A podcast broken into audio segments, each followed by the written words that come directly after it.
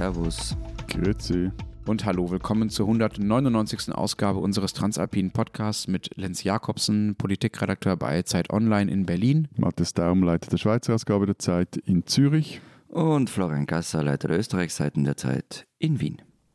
Unsere zwei Themen diese Woche. Uns ist leider wieder nichts, äh, naja, sagen wir mal, äh, zu den Zeiten passendes und trotzdem etwas leichteres, lustigeres eingefallen. Äh, wir hatten das Gefühl, es ist einfach notwendig, dass wir weiter über die beiden großen Themen in unseren Ländern reden. Und zwar zum einen ähm, über den Krieg und genauer gesagt dort über die Energiepreise, äh, die infolge äh, des Krieges, äh, den Russland angefangen hat, in unseren Ländern gestiegen sind und wie unsere Länder damit umgehen. Und wir reden darüber, was eigentlich aus dieser äh, Corona-Pandemie wurde, die ja auch in unseren Ländern immer noch ähm, ja, wütet, könnte man sagen, vielleicht aber auch einfach nur noch weiterhin vorhanden ist.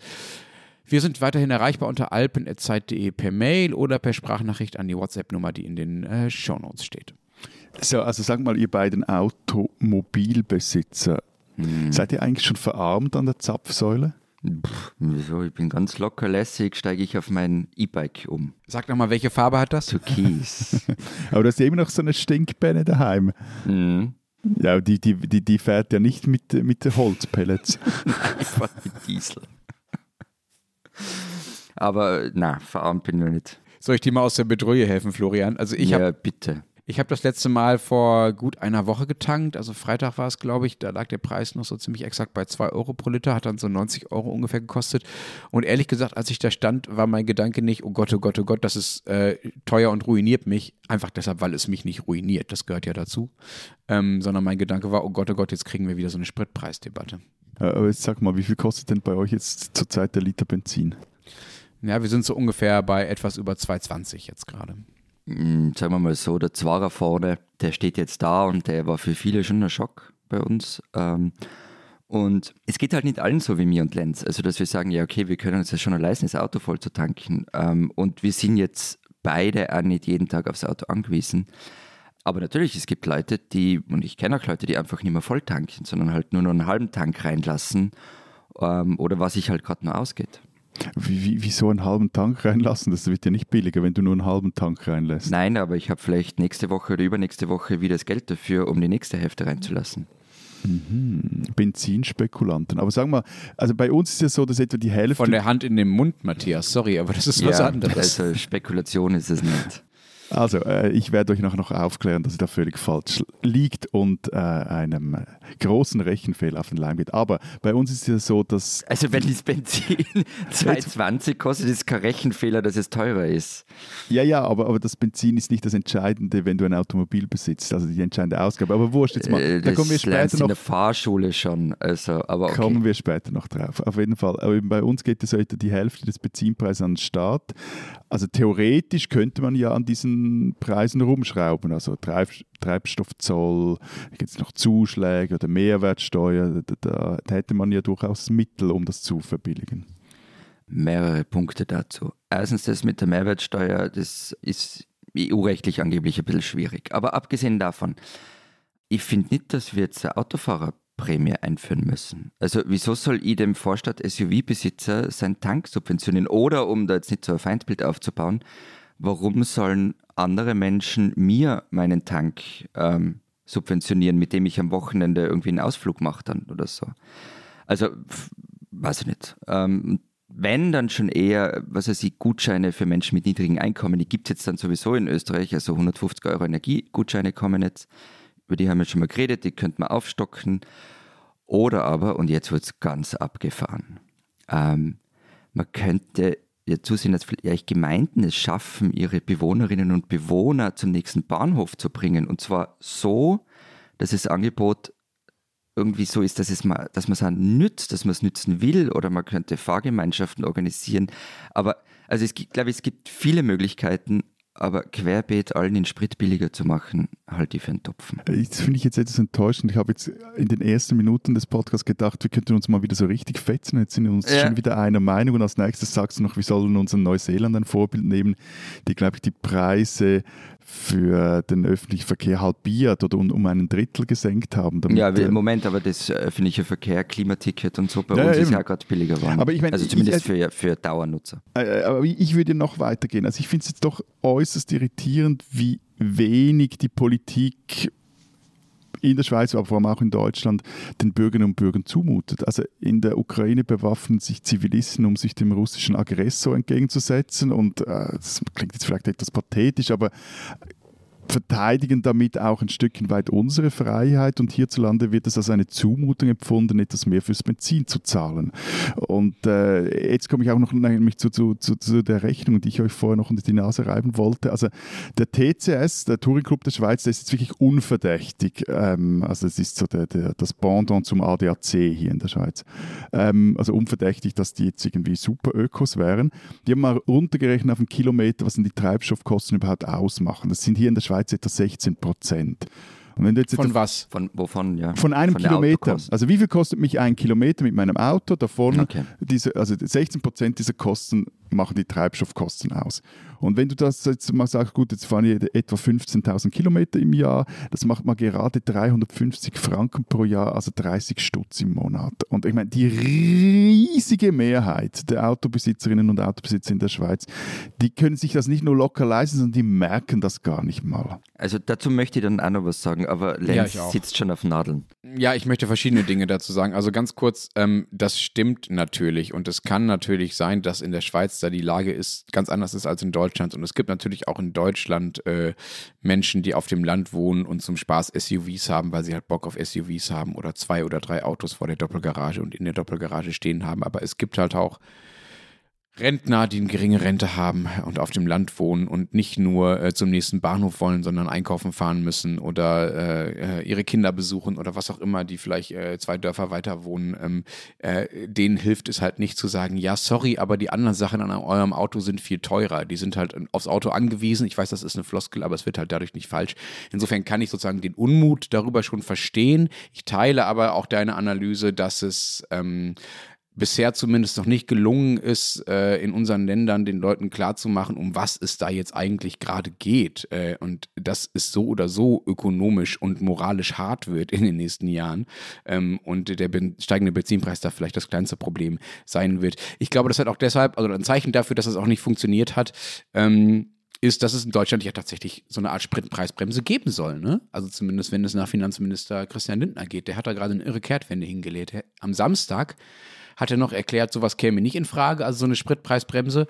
Und am Sonntag hat er es dann doch vorgeschlagen. Irgendwie wird es so zu einer Masche bei euren Spitzenpolitikern, dass sie so übers Wochenende irgendwelche Pirouetten aufs Eis legen. Zuerst Scholz und jetzt Lindner. Ja, ja, aber ich meine, äh, diesmal ist es ja keine Kehrtwende weg von, sagen wir mal, deutschen politischen Standards, sondern wieder hin zu deutschen politischen äh, Standards, nämlich der Heiligkeit des Spritpreises. Also, äh, er hat vorgerechnet, äh, 10 Cent äh, pro Liter den Spritpreis senken für einen Monat würde den Staat 550 Millionen Euro ungefähr kosten. Das reicht ihm aber nicht. Also er will nicht nur einen Monat und nicht nur 10 Cent, sondern er will, hat er jetzt konkretisiert mittlerweile, das Ganze um 40 Cent drücken und zwar für drei Monate und das kostet, haltet euch fest, 6,6 Milliarden Euro den Steuerzahler. Genau. Und das alles nur, damit man ein Tempolimit verhindern kann. Weil das würde nämlich auch was bringen und kostet nichts. Einfach nichts. Und man kann sehr viel Sprit sparen damit. Aber, aber, aber kommt, kommt das überhaupt mh. jetzt? Das Tempolimit. Nein, das. da müsst ihr selbst lachen, ja. Nein, diese Spritbremse. Ja, nochmal ganz kurz zum Tempolimit. Also es gibt tatsächlich Leute, äh, auch in der Bundesregierung, die das, äh, sagen wir mal, äh, eingestehen, dass sie darüber laut nachdenken. Ähm, also unter anderem der grüne Staatssekretär im Wirtschaftsministerium äh, wünscht sich das. Aber äh, das hat bisher äh, keine, keine große öffentliche Unterstützung, ähm, hat noch keine große ich Wirkung Ich darf noch mal darauf hinweisen, es kostet nichts. Aber ja, ähm, hm. Äh, ich bin völlig auf deiner Seite, das weißt du. Ähm, würde aber zumindest kurz anmerken, dass du das Tempolimit, du kannst es nicht sozusagen von heute auf morgen umsetzen. Das heißt, der Effekt ist halt sozusagen nicht so kurzfristig, wie, wie man es momentan ähm, äh, äh, sich idealerweise wünscht. Ähm, so, also, und sonst, jetzt mal zurück zu dieser. Nur noch etwas. Also, Florian und ich würden uns, glaube ich, auch als Freiwillige melden, um die Tafeln irgendwie abzuschrauben. Das ist, glaube ich, trotzdem recht einfach. die große Ich-Doku, wie, wie ich mal durch Deutschland fuhr und, und überall Hunderter-Schilder genau. aufstellte. Also, dieser Vorschlag von Lindner da mit äh, der Spritpreisbremse, der ist äh, einfach nicht abgesprochen gewesen. Robert Habeck hat dazu den schönen Satz gesagt, äh, da, dass da jeder mal gerade einfach vorschlägt, was ihm gerade so einfällt. Das ist also äh, nicht in der Regierung abgesprochen gewesen. Und Franziska Brandner, die Staatssekretärin im Wirtschaftsministerium bei Habeck, auch eine Grüne, hat dazu gesagt, sie halte davon gar nichts. Und jetzt Zitat, wir müssten gezielt bis weit in die Mitte entlasten, aber nicht blind mit der Gießkanne. Ordnungspolitisch würde sich Ludwig Erhard im Grab umdrehen. Da versucht sie also, äh, die FDP bei ihrer wirtschaftsliberalen äh, Ehre zu packen. Das Problem ist ja auch, wie man das Ganze überhaupt umsetzen wollen würde. Die FDP-Idee ist, dass man das quasi über die Tankstellenbetreiber und über die Mineralölkonzerne letztlich macht. Also die müssten quasi in Vorleistung gehen und das Benzin einfach billiger verkaufen an die Leute, die da zum Ja, und die sollen kommen. dann doch die Bons einreichen oder die, die Kassenbons oder wie läuft das, die ja die FDP Genau. schon mal abschaffen Stimmt, wollte. das habe ich auch vorgelesen. Genau, ja genau. Die müssen dann Und die natürlich nachweisen. dann ans Finanzamt. Die, die müssen dann natürlich nachweisen, äh, wie viel Sprit sie an wen verkauft haben. Ähm, also ob es tatsächlich die Bons sind oder ob sie das äh, einfach über ihre Buchhaltung machen können, ist eine andere Frage. Und ähm, dann kriegen sie das Geld irgendwie vom Staat wieder. Das ist auch deshalb äh, nicht nur bürokratisch ein völlig merkwürdiges Konstrukt und ein Konstrukt, bei dem sich tatsächlich alle Menschen, die vor allen Dingen wegen ähm, ordnungspolitischer, wirtschaftsliberaler Einstellungen in der FDP sind, natürlich völlig im Grab umdrehen würden. Oder auch einfach jetzt, wenn sie noch leben, äh, an den Kopf fassen. Das ist auch deshalb ein merkwürdiges Konstrukt, weil es ja diese Mineralölkonzerne sind, die teilweise die Preise selbst treiben. Also ja, Öl ist viel teurer geworden, also das Rohöl, aus dem das Benzin gemacht wird. Aber es ist nicht so viel teurer geworden, wie zumindest die Preissteigerungen in Deutschland äh, mittlerweile sind. Das heißt, viel von dem, was die Autofahrer da bezahlen, geht halt in die Kasse von Mineralölhändlern und Mineralölkonzernen. So. Und die werden jetzt dafür bezahlt, äh, wenn sie äh, nicht, nicht äh, sozusagen alles an ihrer Preistreiberei weitergeben. Das ist schon ein ganz schön irres Konstrukt. Aber, äh, aber nochmals, ich, äh, ich, ich bin immer noch etwas fassungslos, mit was man sich jetzt Zeit in Deutschland so intensiv befasst. Meine, was ja auch ist bei euch, der, der Staat, der zwackt ja immer noch einiges ab. Also, glaube ich, äh, 45, 46 Prozent des Spritpreises, das sind bei euch äh, Steuern. Ja, du hast es ja vorhin selbst schon erwähnt, ne? Also das macht einen großen Anteil ähm, aus, äh, ähnlich wie bei euch, aber bei uns sind das halt, ist es echt viel. Also 46 Prozent ist halt fast die Hälfte. Aber das hat ja auch einen Grund. Also der Zweck von Steuern ist ja, da, deshalb heißt das Ding ja Steuern, Steuerungswirkung auszuüben. Also die sollen ein Preissignal senden, dass es gut ist, weniger Benzin zu verbrauchen. Und das konterkariert man halt, wenn man äh, jetzt äh, den Benzinverbrauch parallel subventioniert. Das ist ja das, was man da tut, wenn man da jetzt äh, Geld für zahlt, ähm, damit die Leute sich Benzin leisten können. Und versteht mich nicht falsch. Ich weiß, dass der steigende Benzinpreis für viele ein echtes Problem ist. Ich habe das gerade schon beschrieben. Also Rentner auf Aber, dem Land. um aber jetzt mal ganz im Beispiel Ernst, also Ja. ganz im Ernst, können wir nicht in diesem Podcast leisten. Aber ich möchte gerne mal wirklich lesen und zwar mit harten Fakten.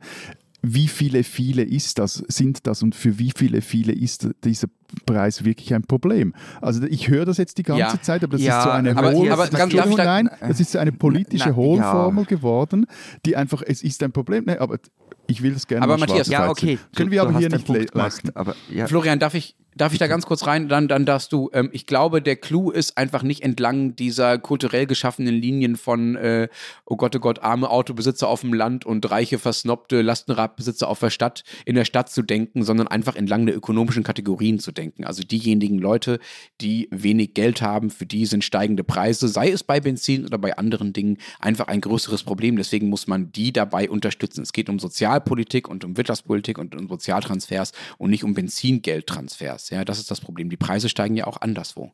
Ja, und eben das ist, finde ich, schon ein wichtiger Punkt. Wir reden jetzt immer von Privatmenschen mit ihrem Auto. Ähm, Ja. Aber es gibt ja noch was anderes, was steigen, ein anderer Preis, der steigen wird, nämlich die Transportkosten. Ähm, und wenn die Transportkosten steigen, dann wird sich das früher oder später in den Supermärkten niederschlagen, wenn es teurer wird. Ähm, dazu kommen, und jetzt kommen wir vielleicht ein bisschen weg vom Benzin ähm, und vom Diesel, aber auch die Energiekosten in Wohnungen werden steigen. Strom, Gas, alles wird spätestens, wenn dann die Verträge auslaufen äh, und erneuert werden müssen, es wird alles teurer. Und ähm, dazu kommt, dass zum Beispiel in Österreich erste Betriebe Teile der Produktion stillgelegt haben.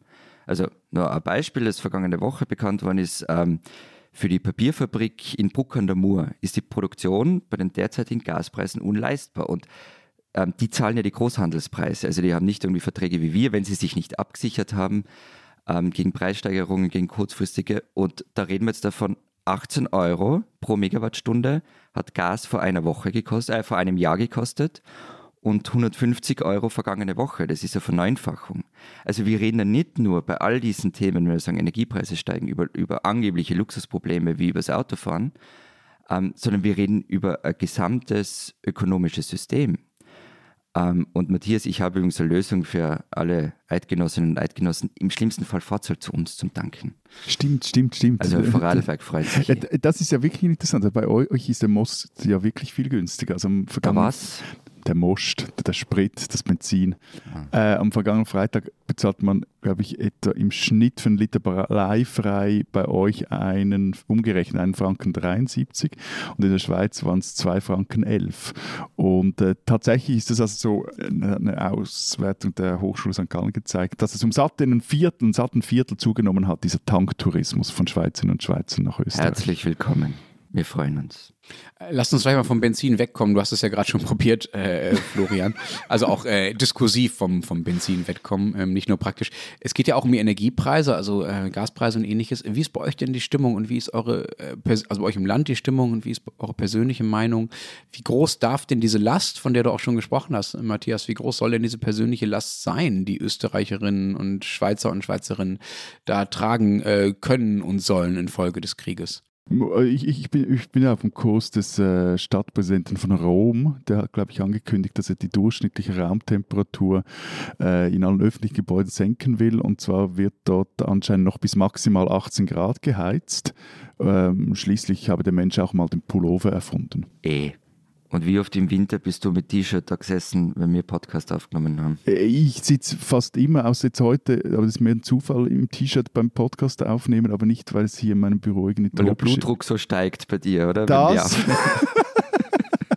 nicht, weil es jetzt tropische 24 Grad hat, aber wenn ich, weil ich schon bei no schweizerischen Normtemperaturen eher zu warm habe. Mhm. Oder, sonst einfach heißer Typ. Also das, äh. hm. Heißblüter höchstens, Heißblüter. Ich finde es interessant, dass es jetzt sowas gebraucht hat, damit wir, ähm, darüber sprechen, ob, ob sich Menschen an Energieeffizienz beteiligen oder nicht. Ähm, weil ich finde, man kann das den, den Leuten schon zumuten. Also zum Beispiel das mit den 18 Grad. Ich finde jetzt nicht, dass jede Wohnung nur mehr auf 18 Grad geheizt werden muss, aber ähm, dass, dass man über solche Fragen nachdenkt, dass man über Kühlschränke nachdenkt, über Geschirrspüler, über Waschmaschinen und das hat ja erstmal weniger mit Sanktionen ähm, und mit Krisen und mit Krieg zu tun. Ähm, die sind halt jetzt der Auslöser, dass wir drüber sprechen. Aber dass wir an das Verständnis von Energie und Energienutzung brauchen und wie wir damit umgehen, das halte ich schon für wichtig. Und ich finde eben, das kann man den Leuten auch zumuten. Das halte ich im Übrigen für eine der gescheitsten Ideen jetzt hier in, in der Schweiz, die in den letzten Tagen geäußert wurde von einer Mit-Nationalrätin, die eben gesagt hat, dass man jetzt da mal ein, ein gescheites Stromsparprogramm wieder auflegen müsse. Und das gab es schon mal. Es gibt, glaube in der Schweiz eine, ein, gibt ein legendäres Video, das glaube ich auch auf YouTube zu sehen, als der damalige Bundesrat Adolf Ogi den Schweizern erklärt hat, wie man richtig Eier kocht. Mhm. Nämlich indem, dass man das Wasser zuerst, also den Deckel auf die Pfanne tut und dann so das Wasser erhitzt und dann so ja, die das, das klingt so trivial, ja, nein, Deckel nein, nein, auf die Pfanne, aber das, das bringt viel Energie. Aber das war zum Beispiel heute, also heute Dienstag, wenn wir aufnehmen, im Ö1 Morgenjournal war auch ein Interview mit einer Energieexpertin und da ging es darum, wie kann man ganz konkret zu Hause in der Wohnung ähm, Strom sparen. Oder ich freue mich jedenfalls schon auf die, auf die Videos von Matthias, wie er den Schweizern äh, vormacht, wie man sich dicke Pullis anzieht und die Heizung äh, runterdreht. Dicke Pullis werden, kann sich Matthias nicht anziehen. das werden auf jeden Fall YouTube-Hits. Aber lass uns mal, also natürlich ist das vor allen Dingen also nicht vor allen Dingen, aber es ist natürlich auch eine Frage, wie, wie man im Einzelfall als Verbraucher ähm, freiwillig darauf reagiert, quasi durch, sei es jetzt durch Pullis oder Heizungen oder äh, äh, wie man kocht. Ähm, aber es geht ja natürlich weiterhin auch um ökonomische und äh, politische Reaktionen auf die äh, steigenden Preise. Wird denn dagegen etwa irgendwas unternommen bei euch? Also gibt es irgendwelche Maßnahmen, die mehr sind als äh, bitte verbraucht halt weniger? Also bisher noch nicht viel, hat auch, weil, das habe ich glaube auch schon ein oder zweimal erwähnt, bei uns die Energiepreise, also für Strom, Gas, für Private ja sehr stark äh, staatlich kontrolliert werden. Und da schlagen die Erhöhungen jetzt nicht direkt aufs Portemonnaie durch. Das dauert äh, jetzt auch noch eine Zeit lang, bis sie das tun darum werden auch bei uns eher so die mittelfristigen Strategien diskutiert. Also wie kommen wir durch den nächsten Winter? Da hat der Bundesrat sich mit der Gasbranche zusammengetan, damit die einfacher gemeinsam Gas einkaufen können oder hat eine sogenannte Wasserkraftreserve eingeführt für den nächsten Winter. Die soll dann im Notfall dafür sorgen, dass stets genügend Strom fließt. Also da geht es darum, dass die Kraftwerkbetreiber dazu äh, entschädigt werden dafür, dass sie eine gewisses, gewisse Menge an Wasser in den äh, den, hinter den Staumauern lassen und erst dann verstromen, wenn äh, es wirklich gebraucht wird, eben im Notfall. Und dann will ja die Schweiz neue Gaskraftwerke bauen, also im Zusammenhang mit der Energiewende, so als Backup, um sich auch gegen Notfälle besser zu wappnen. Aber da fällt es zum Beispiel an Gasspeichern, die gibt es hierzulande einfach nicht. Das, das, das, sind so die Fragen, die jetzt gerade diskutiert werden. Hm, die sind ja auch bei uns. Könnt ihr äh, unsere leer nehmen. Ja, wir haben die französischen teilweise. Ist noch genug Platz bei uns, ne? Ja. Nein, mit den Franzosen gibt es Verträge, dass äh, wir da irgendwie Gas erhalten könnten im Krisenfall, aber vielleicht trotzdem gescheiter mal der eigene zu haben. Bringt mich doch noch mal kurz auf Stand, so ganz grundsätzlich. Wie abhängig seid ihr denn, was äh, diese Energielieferung angeht von Russland? Also Gas, Kohle, Öl, um die drei großen geht es ja. Wie viel Prozent macht das aus bei euch? Gut, also als zivilisiertes Land verbrennen wir keine Kohle oder sozusagen keine Kohle. Vielleicht noch etwas die Zementindustrie, bin ich jetzt nicht ganz sicher. Auch äh, keine russische Kohle, wenn ich da richtig informiert bin. Und die Schweiz bezieht auch keinen einzigen Liter Rohöl direkt aus Russland. Aber, und jetzt kommt das große Aber. Das klingt jetzt nach einer. Nein, nein, ja, ja, jetzt ja. kommt das große Aber. Mhm. Zum einen, also wir beziehen, glaube ich, 45 Prozent der Erdölprodukte, also, also Benzin, Diesel, Heizöl etc. aus deutschen Raffinerien und deutsche Raffinerien wiederum verarbeiten zu einem gewissen Teil russisches Erdöl und vor allem knapp die Hälfte des Gases, des Erdgas, das die Schweiz bezieht, stammt irgendwie aus zwei, über zwei, drei Ecken aus Russland. Ähm, und auch wenn in der Schweiz Gas, das habe ich auch schon ein paar Mal erzählt, nicht ein so wichtiger Energieträger ist wie in Deutschland oder auch in Österreich, müsste hier Ersatz gefunden werden, falls das Gas, russische Gas sanktioniert würde. Sollte aber, wenn man da den Experten glaubt, nicht so ein Riesenproblem sein. Das ist bei uns anders. Also bei Kohle sind wir auch äh, mehr oder weniger raus. Beim Öl sind es wohl so um die 10 Prozent, die aus Russland kommen. Aber das ganz riesige Thema bei uns, und das haben wir ja schon öfter gehabt, ist das Gas. Also mehr als 80 Prozent des Gases, das wir brauchen, ähm, kommt aus Russland. Ähm, das kann man nicht lösen. Das ist einfach so. Also gerade in wow. Wien wird wahnsinnig viel mit Gas geheizt, auch bei mir in der Wohnung. Ähm, und da kann man schon sagen, wir versuchen andere Lösungen und Möglichkeiten, Wege zu finden. Es wird nicht passieren so schnell. Hm. Das ist auch 80 Prozent, ist echt krass. Also gut, dass du das nochmal, dass du das nochmal gesagt hast. Das sind ja sogar mehr als in Deutschland. Ne? Also in Deutschland sind es 49 ja, ja, viel mehr. Prozent. Beim Erdöl sind es äh, 34,1 Prozent und bei der Steinkohle, die auch noch eine Rolle spielt hier, ist einfach so, sind es 45 Prozent. Und das äh, wäre ehrlich gesagt eine eigene Sendung wert, äh, nochmal zu erklären, wie das äh, alles kommen konnte. Also ich sage nur Gerhard Schröder. Ähm, aber nun geht es halt darum, äh, wie schnell man da rauskommt. Äh, du hast schon gesagt, Florian, so ganz kurzfristig geht das eigentlich nicht. Äh, und äh, was passiert, wenn man tatsächlich schon jetzt aufhört, das Zeug zu kaufen? Das wird ja politisch tatsächlich äh, erwogen und es gibt entsprechenden Druck aus anderen europäischen Ländern, das zu tun und Druck aus der Ukraine ja sowieso. Ne? Ja, aber, aber, was heißt das dann, äh, Fahimi, auf dem man, okay, wir, wir würden frieren, ähm, vielleicht kann man das in den Privatwohnungen nur irgendwie lösen, aber was bedeutet das für Industrie? Also steht dann einfach alles still, was mit Gas betrieben wird? Ja, ja, also nicht alles, äh, weil 50 Prozent, also 49 sind es ja bei uns nicht 100 Prozent sind und auch 80 nicht 100 Prozent sind in Österreich, mhm. ähm, aber vieles, ja. Also das Problem ist ja ähnlich wie bei euch, dass bei uns sehr, sehr viele Wohnungen mit Gas beheizt werden, sehr, sehr viel mehr als in der Schweiz. Ich wohne in einem Altbau, ich heize und ich koche sogar mit Gas. Ich habe, hab, glaube ich, schon öfters erzählt, jetzt schon eine echt happige, dreistellige Gasrechnung. Das wird natürlich mehr und äh, wenn hier das Gas wegfällt, dann ähm, muss ich mir überlegen, ob ich den Winter hier in Berlin verbringen kann. Punkt. Oder ob ich bei meinen Schwiegereltern einziehen muss oder so. Ja? Aber, ähm, und das ist ja eine Luxus, das ist ja eine Luxussituation. Aber, aber, ist, aber, aber, ja? aber, aber, es geht ja nicht darum, dass das Gas weg, weg, wegfällt, sondern es geht ja darum, dass das Gas ersetzt wird. Und da, da gibt es ja auch durchaus Pläne. Klar, ähm, aber keine, die du jetzt bis nächsten Nein. Winter hinkriegst. Es gibt keine Pläne, die ähm, umsetzbaren Pläne, die äh, das Gas in dem Ausmaß, wie es jetzt in Deutschland verbraucht wird, äh, für den nächsten Winter und in Österreich auch nicht ersetzen können. Punkt. Die gibt es einfach nicht. Es geht ja nicht, es geht ja einfach um ein, ein, ein, ein, ein bisschen weniger. Äh, also es geht ja einfach um ein paar Grad, den Thermostat auch äh, nee. zu schalten. Ja, das, Ja. das stimmt. Und ich finde ja sozusagen deinen römischen Bürgermeister auch ganz fantastisch. Aber öffentliche Gebäude äh, machen halt nun mal nicht einen besonders großen Löwenanteil des Gasverbrauchs äh, in Deutschland und auch nicht in Rom oder in Italien aus. Äh, man kann halt nicht, also das eine ist das Freiwillige. Man kann natürlich den Leuten sagen, verbraucht weniger Gas. Das passiert auch schon und das ist ja auch richtig. Ähm, aber man kann halt nicht von staatlicher Seite einfach weniger Gas in die Leitung schicken oder von Versorgerseite genauer gesagt. Denn dann kann es zu Verpuffungen kommen, also genauer gesagt zu Gasexplosionen. So, das ist einfach saugefährlich. Man muss also ganze Anschlüsse abklemmen. So haben mir das zumindest Leute erklärt, die äh, sich damit gerade politisch an vorderster Front beschäftigen. Ähm, und da man aber nicht genug Techniker hat, um jeden einzelnen Hausanschluss mal eine Woche abzuklemmen und dann wieder anzuklemmen, beispielsweise, um die Last so äh, sehr großflächig zu verteilen, äh, den Schmerz, muss man ganze Bereiche abklemmen. Das heißt, äh, ganze Viertel oder ganze Städte.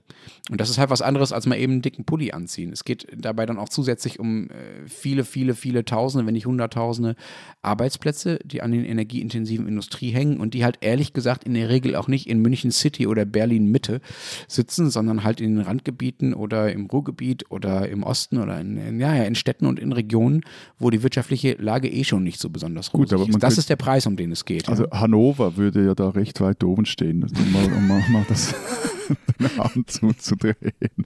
Die nein. Schwerindustrie am Maschsee, ja. Nein, aber, aber, aber, also, ich finde es schon äh, alles verstanden, alles irgendwie äh, kompliziert und so, aber ich finde es schon beeindruckend, wie sich jetzt auch die deutsche Diskussion wieder vor allem darum dreht, was eben unmöglich sei im eigenen Land, nachdem wir, Entschuldigung, da müssen wir vielleicht dann wirklich mal eine eigene Sendung drüber machen, äh, seit 20, 30, 40 Jahren einfach mit eurer, Entschuldigung, wirklich oder fehlgeleiteten Energiepolitik hier uns alle mit auch in ein riesiges Schlamassel äh, getrieben habt. Und die jetzt, das heißt jetzt einfach, jetzt Naja, also wir ich, mal weiter ich, wieder. nimm uns da die- jetzt die- bitte raus, wir haben das schon selber gemacht. Also unser, unser Gasvertrag mit der Sowjetunion ist aus den 60er Jahren. Genau, aber, aber das heißt jetzt einfach so, ja, kann man nichts machen, jetzt werden wir Putins Kriegskasse einfach weiterfüllen. Ich finde, das ist Ja. sehr, sehr, sehr unbefriedigend. Ja, ich gebe dir recht und gebe dir auch überhaupt nicht recht. Es ist, heißt nicht, man kann nichts machen. Es wird sehr, sehr viel gemacht, übrigens auch schon seit ein paar Monaten, um das zumindest zu mildern, das Problem. Also Stichwort Flüssiggasterminals, die aufgebaut werden und solche Geschichten. Also da passiert was, aber äh, sozusagen, ich finde es auch ein bisschen schwierig, die jetzige Regierung dafür verantwortlich zu machen, was in den 20 Jahren davor wirklich massiv Naja, aber- aber verbockt das- wurde. aber- Und, äh, und noch ganz, ganz kurz, ich, wo ich dir aber zustimme, ist äh, diese, diese Geschichte von, dass in Deutschland nur wieder darüber geredet wird, was in Deutschland wieder alles nicht, nicht zumutbar sei ne? und was man alles nicht ändern könnte und so. Das stimmt. Also Robert Habeck sagt, er fürchtet, äh, wenn man äh, keine Energie mehr aus Russland importieren würde, eine massive gesamtgesellschaftliche Krise. Ich glaube, es geht auch darum, den Leuten Und da hat er schon einzugestehen. recht. Ja, aber es geht auch darum, den, Leu den Leuten, äh, sagen wir mal, offen zu sagen, dass ehrlich gesagt dieser Krieg schon jetzt eine massive gesamtgesellschaftliche Krise auch für unsere Gesellschaften ist und dass sich das noch verschärfen wird, so oder so. Also die Energiepolitik ist ja nur ein Teil des Problems. Da geht es auch, geht's auch um, moralische, um, um eine moralische Krise und äh, darum, was eigentlich aus Europa wird, äh, wenn, wenn man die Ukraine aufgibt oder zumindest nicht alles äh, tut, um es zu, äh, um es äh, zu schützen oder um, ihm, um ihr zu helfen. Ähm, es ist ja auch völlig unklar, wie genau diese Sanktionen tatsächlich die, äh, die Kriegskasse Putins jetzt weiter füllen würden oder nicht. Also inwieweit er da auf die Wiesen angewiesen ist für seinen Krieg und inwieweit er das sowieso alles in Rubeln und aus dem eigenen Land macht. Also ähm, ich glaube, man muss einerseits aufpassen, dass man nicht sagt, äh, äh, Deutschland soll sich nicht so anstellen oder auch Österreich soll sich nicht so anstellen, andererseits aber auch nicht sagt, ja, klar, äh, wir müssen jetzt alles tun, damit es für uns nicht so schlimm wird. Geht halt um, um einen Mittelweg, der anders aussehen muss als das, was bisher der Mittelweg war. Ne? Ist das denn bei euch anders? Würden eure Länder einen sofortigen Stopp aller Energieimporte politisch mittragen? Es gibt ja die Erzählung, dass das in Europa eigentlich nur Deutschland ist, die das verhindern. Also eher nicht, weil es ähm, nicht wirklich möglich sein wird. Also ihr, ihr wisst doch, dass wir bei Sanktionen jeweils zum Mittragen gezwungen werden und davon Das ist eine recht neue Entwicklung, aber ja. Nein, und, und ich glaube, also bei der Schweiz ist es wirklich so, dass das so viel über Deutschland läuft oder auch teilweise ähm, über Italien jetzt beim Gas auch. Also es ist, äh, ich glaube, die, die Schweiz ist da mäßig matchentscheidend und ja, es wird so sein, wenn die anderen das beschließen, wird die Schweiz nachziehen. Florian, gibt es denn bei euch irgendwelche ähm, Dinge, die unternommen werden, um äh, diese Abhängigkeit zumindest ein bisschen ähm, zu drosseln und die Preise ein bisschen im Zaum zu halten auch? Also das mit der Abhängigkeit ist so eine Sache, da gibt es so, so, ja. Also fangen wir mit den Preisen an. Ähm, es gibt schon länger Ideen. Wir haben auch schon mal drüber gesprochen, über die hohen Energiepreise und diesen Gutschein, von dem ich geredet habe. Ähm, es werden auch ein paar Abgaben für dieses Jahr äh, entfallen dieses Jahr. Ähm, am Sonntag war dann äh, sogenannter Energiegipfel in Wien, da war alles dabei vom Bundeskanzler abwärts. Da kam aber noch nicht so viel raus und gleichzeitig haben wir auch vergangene Woche ähm, so ein Memorandum of Understanding mit dem Industrieminister der Vereinigten Arabischen Emirate unterschrieben. Da geht es um die Lieferung von Wasserstoff. Und wir hätten auch ganz gerne, das hast du ja schon erwähnt, Lenz, ähm, flüssigen Wasserstoff, also das LNG aus den Golfemiraten. Wobei da natürlich das Problem kommt. Flüssiges Erdgas meinst du? Äh, ja, Verzeihung. Und da ist natürlich das Problem, dass wir diese Terminals nicht haben, weil wir einfach keinen Meereszugang haben und keinen Hafen. Ähm, und der Hafen an der Donau wird da nicht reichen. Kommt nicht auf die Idee, euch jetzt einen Meereszugang zu erstreiten. Ja, ja, also dieses Triest, gell, das wäre schon genau, aber das ist so ein bisschen der Plan derzeit. Hm, ja klar, das ist natürlich auch die Zwickmühle. Du hast jetzt gesagt, Vereinigte Arabische Emirate und Golfemirate und so weiter. Es gibt halt leider nicht so viel schnell verfügbare, äh, ja vor allen Dingen fossile Energie äh, aus Dänemark oder Italien oder solchen netten Ländern, sondern halt äh, eher aus problematischen Staaten. Ne? Ja, das ist halt, das ist wirklich ein Dilemma. Und also der, der Ex-Bundeskanzler Christian Kern, ähm, der ja übrigens auch mal Chef ähm, des Energieunternehmens Verbund war, der hat im Kurier einen Gastbeitrag geschrieben vor ein paar Tagen. Und da hat er recht ehrlich geschrieben, es gibt nur schlechte Alternativen.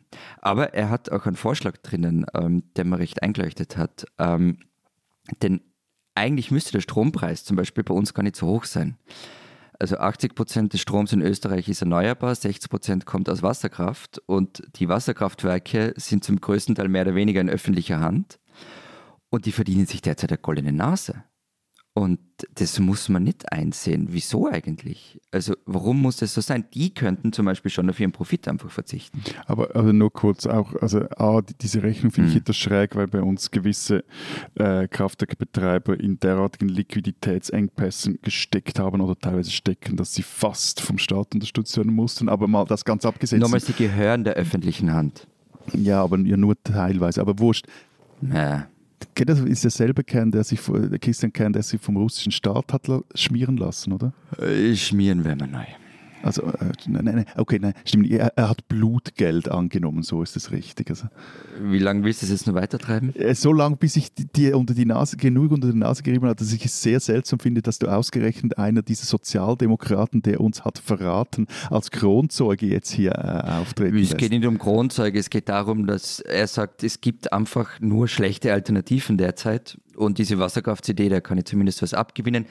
Und ja, der Vollständigkeit halber, ähm, weil du das offenbar unbedingt willst, er war im Aufsichtsrat der russischen Staatsbahn, hat es bei Kriegsbeginn zurückgelegt. Das kann man natürlich kritisieren, ähm, aber er hat es immerhin sofort getan, im Gegensatz zu vielen anderen. Erinnert nichts daran, dass er es getan hat. Weil Russland ja. ja vorher bis zum 23. Februar eine lupenreine Demokratie war.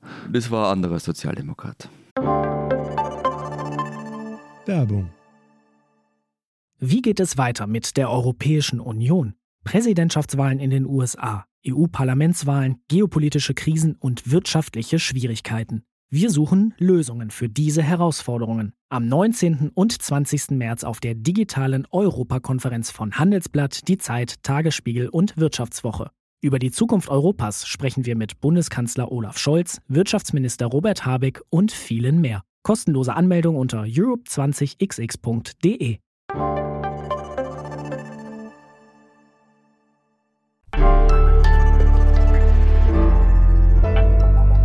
Diese Deutsche sollten Sie kennen. Um zu verstehen, was äh, Krieg, Diktatur und Vertreibung schon vor 80, 90 Jahren dort angerichtet haben, wo heute äh, wieder Krieg und äh, Vertreibung herrscht, muss man nur auf die Familiengeschichte von Natascha Wodin schauen. Natascha Wodins Mutter kam aus Mariupol, jener Stadt, die heute von russischen Truppen äh, wieder belagert wird und in der es äh, teilweise schon keine Lebensmittel mehr gibt. Sie erlebte, also die Mutter von Wodin, die von Stalin herbeigeführte Hungerskatastrophe in den 30er Jahren in der Ukraine, durch äh, die drei bis sieben Millionen Menschen starben. Nach Ausbruch des Zweiten Weltkriegs wurde Wodins Mutter von den Nazis zur Zwangsarbeit nach Deutschland verschleppt und traute sich dann auch nach Kriegsende nicht mehr zurück in die Sowjetunion, nicht mehr zurück unter Stalins Terrorherrschaft. Sie war in den Reißwolf zweier Diktaturen geraten, schreibt Natascha Wodin über ihre Mutter. Wodin selbst wurde dann in Fürth in Deutschland geboren. Sie lebte jahrelang in illegalen Notbehausungen als äh, Geflüchtete. Und in Lagern. Die Mutter begann Selbstmord. Der Vater, ebenfalls ein früherer Zwangsarbeiter, war gegenüber ihr und ihrer Schwester gewalttätig. Wodin flüchtete dann mit ihrer Schwester vor ihm, lebte als Obdachlose eine Zeit lang. Später arbeitete sie, die äh, kaum mal zur Schule gegangen war und keine Ausbildung hatte, erst als Telefonistin und in anderen Hilfsjobs und dann später als Dolmetscherin. Sehr jung, noch äh, in ihren Teenagerjahren würde man heute sagen, heiratete Wodin in erster Ehe übrigens einen äh, damaligen äh, Funktionär der neu gegründeten NPD, genau, der NPD, die es dann auch Jahrzehnte später noch gab, dessen Vater zu einem Überfluss auch noch Gauleiter unter den Nazis gewesen waren. Wie das passieren konnte, Nadine, äh, Wodin sagt, die Eltern hätten ihr über Jahre zuvor beigebracht, dass nicht etwa Hitler, sondern der von ihnen so verhasste Stalin für den Zweiten Weltkrieg verantwortlich gewesen sei. Wodin kam erst in den 1968er Jahren ähm, von ihrem Geschichtsbild, das die Eltern hier eingetrichtert hatten, wieder weg. Mit der neuen Ostpolitik war Natascha Wodin dann eine der ersten, die für die westdeutschen Firmen und Kultureinrichtungen in die Sowjetunion reiste und dort dolmetschte. Sie begann dann auch dort, sie lebte dann teilweise sogar in Moskau, neue russische Literatur ins Deutsche zu übersetzen und schrieb schließlich selbst. In ihrem wichtigsten Buch, das vor einigen Jahren hier in Deutschland erschienen ist, Sie kam aus Mariupol, so heißt das Buch, erzählt Wodin die unglaubliche unglaubliche Geschichte ihrer Mutter und äh, damit die Geschichte eines grausamen Schicksals zwischen der Ukraine, der Sowjetunion und Deutschland. Natascha Wodin ist eine Deutsche, die man kennen sollte und ihr Buch sollte man gerade jetzt lesen.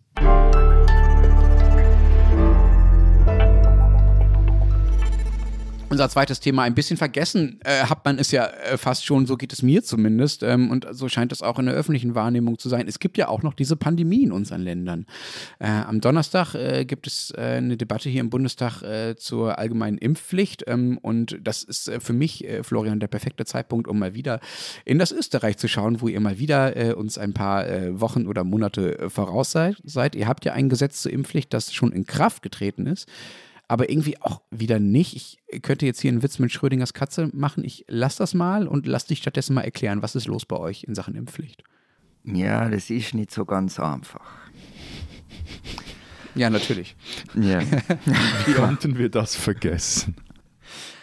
Also, eigentlich hätte die Impfpflicht diese Woche, also die Impfpflicht gilt ja seit, seit Februar und diese Woche hätte sie in nennen wir es mal, eine heiße Phase eintreten sollen. Also heißt, es sollte gestraft werden.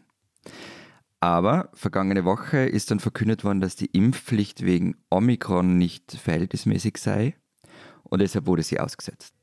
Aber Omikron gab es doch auch schon, als die Impfpflicht im Februar beschlossen wurde. Die Omikron-Variante ist von November oder Dezember, wenn ich mich richtig erinnere. Und ähm, also verstehe ich nicht ganz, was daran jetzt irgendwie so plötzlich überraschend war. Und ich verstehe auch nicht ganz, wie eine Regierung, also die Exekutive, einfach ein bestehendes Gesetz der Legislative irgendwie einfach dann nicht anwenden kann oder wie? Nein, da geht es, doch, das geht schon, da geht es um die Verordnungen. Also die, und das steht also im Gesetz drinnen, die Verordnungen, also es gibt das Impfpflichtgesetz, das ist auch in Kraft und in dem steht aber drinnen, ähm, Ausgestaltung im Sinne von wann die Strafen werden, äh, wann gestraft wird, wie viele Impfungen gelten, wie viel Abstand mhm. zwischen Impfungen und so weiter sein muss. Das muss in den Verordnungen des Gesundheitsministers stehen. Also das geht schon, aber ändert nichts dann ganz einfach was dann natürlich nicht. Ähm, es gibt die sogenannte Impfpflichtkommission, ähm, also da sitzen Juristen drinnen und Virologen.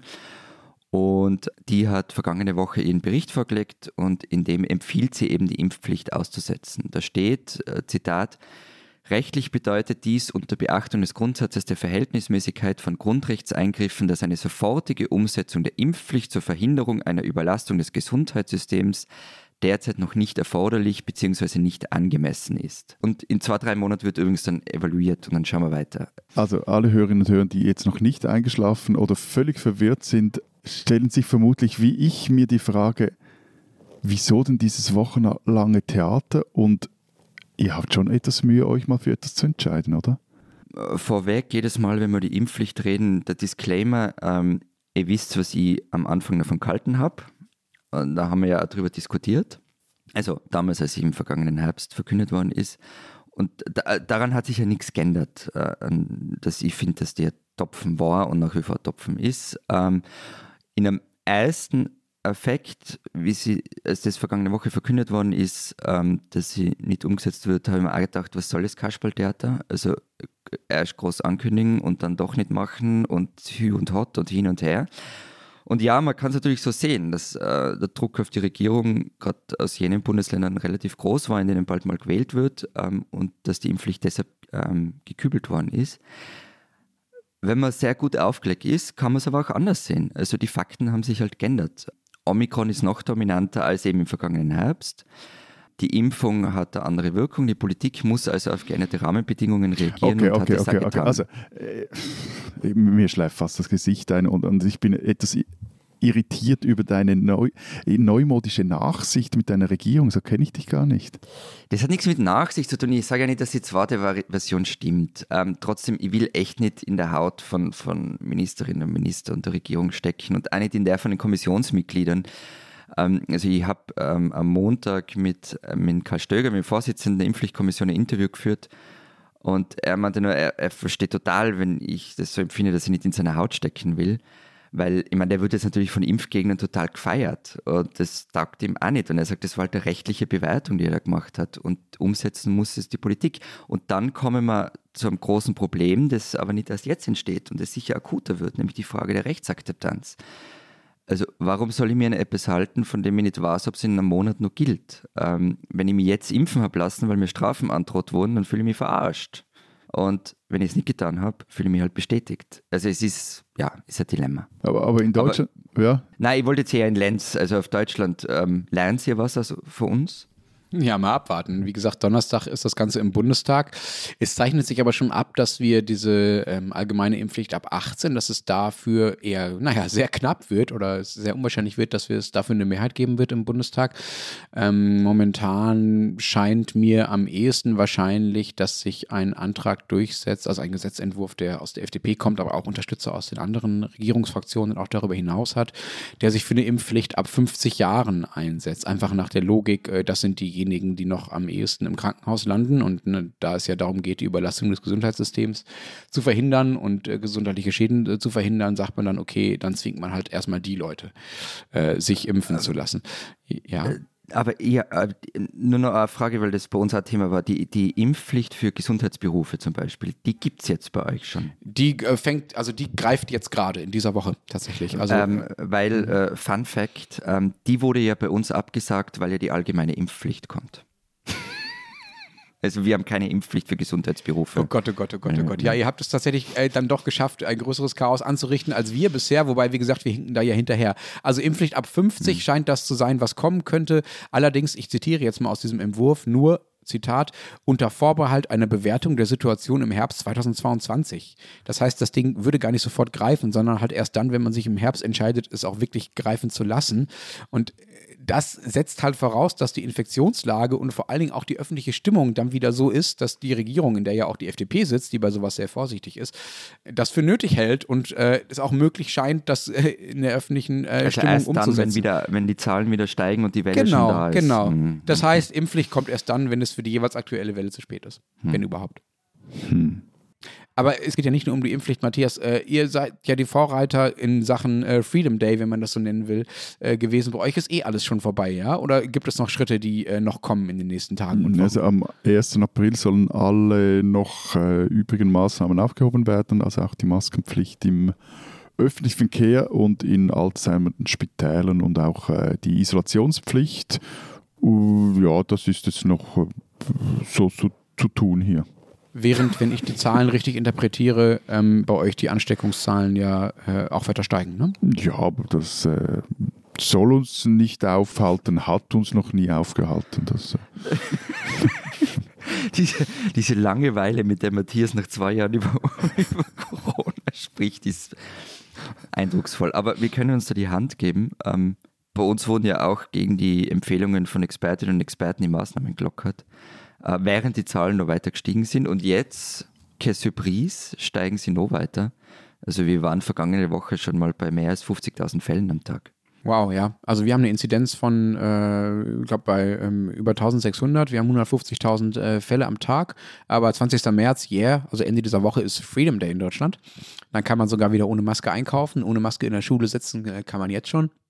Also die Entscheidung ist bei uns auch eindeutig. Omikron ist die Einschränkung einfach nicht mehr wert, weil so viel weniger bei dieser Variante ins Krankenhaus kommen, wird halt das einfach in Kauf genommen. Das äh, ist ja das halt letztlich alle kriegen. Also man muss das nicht Durchseuchung nennen, äh, aber natürlich äh, rauscht es jetzt durch. Also bei uns noch kurz ist die Inzidenz, glaube ich, bei der 3000. So. Hm. Also, und, äh, oder noch höher, 3300, sowas. Und eben, also gelockert ist eh schon alles. Also Restaurants, Kinos, Theater, Konzerte, Fußballspiele findet statt, ist alles offen, ohne Einschränkung. 2, 3, 1G, Schnee von gestern interessiert lange nicht mehr.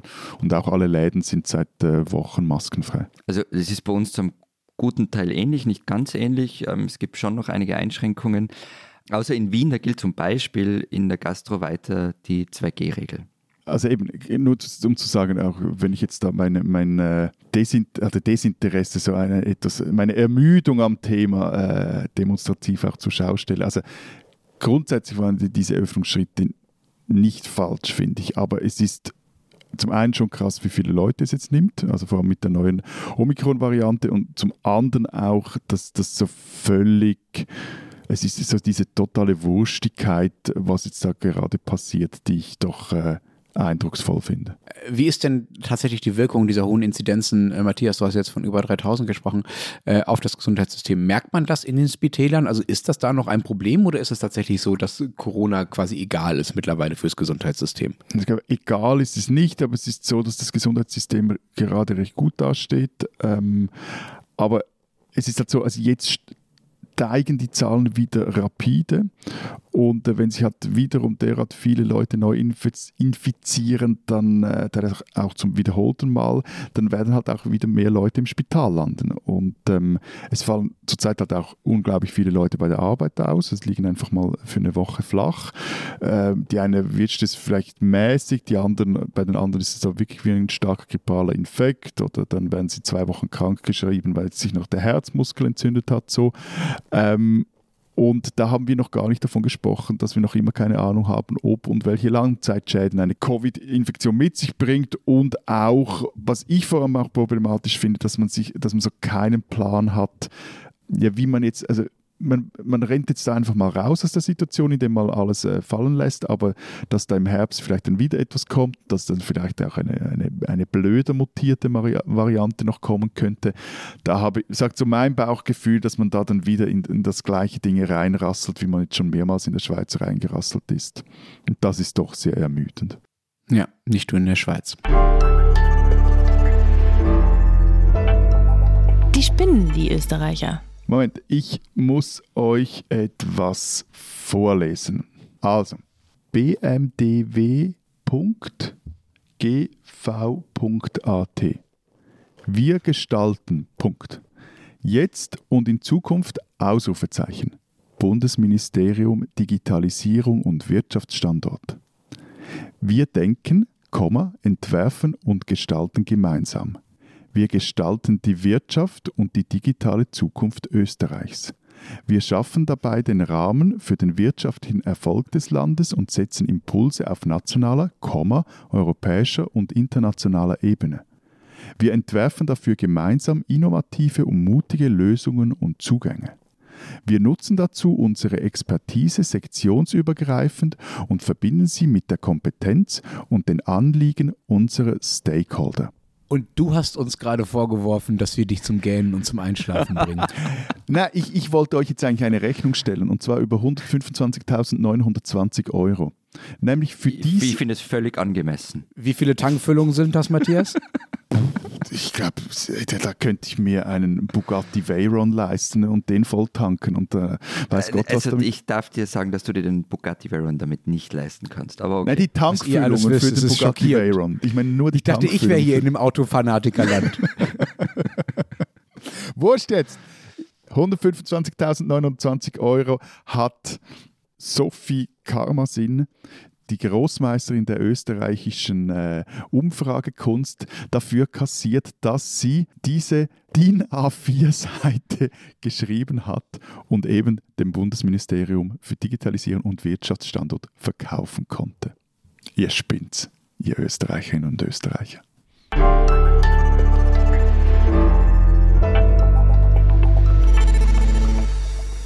Das war's diese Woche mit unserem Podcast. Äh, wenn ihr, wenn Sie wissen wollt, was sonst noch in Österreich und der Schweiz los ist, es gibt äh, die Zeit Schweiz und die Zeit Österreich, in der ganz viele spannende Sachen drinstehen. Nämlich, erzählt mal. Wir haben zum einen ein äh, Porträt, ein historisches des Vordenkers von Wladimir Putins querer Staatsideologie denn der Herr, der hat in der Schweiz, längere Zeit in der Schweiz gelebt, nämlich in Zolikon hier bei Zürich. Und äh, ich schreibe gerade noch an einem Text, was eigentlich davon zu halten ist, dass jetzt alle wieder so raunen, dass wir einen neuen Kalten Krieg erleben und was das vor allem auch für ein Land bedeutet wie die Schweiz, in der der Kalte Krieg kälter war als in fast allen Ländern. Da versuche ich mal aufzuzeigen, dass das eine sehr schlechte Idee ist, jetzt wieder Kalter Krieg im Kalten Kriegsschema zu denken. Ähm, das Porträt erscheint übrigens auch in Österreich. Dann gibt es bei uns einen Nachruf auf Erhard Busseck, der frühere österreichische Vizekanzler und ÖVP-Chef, ist Anfang der Woche überraschend verstorben. Ähm, Joachim Riedl, der frühere Leiter der Österreichseiten der Zeit, ähm, hat ihn jahrzehntelang gekannt und begleitet und ähm, schreibt einen, wie ich finde, sehr berührenden, äh, sehr nahen Nachruf auf Erhard Busseck. Und dann habe ich noch einen Veranstaltungshinweis. Am Donnerstag äh, findet der Zeitgipfel Die Energiewende in Österreich äh, in Wien statt. Man kann auf Puls 24 zusehen, aber auch die Videos im Nachgang anschauen.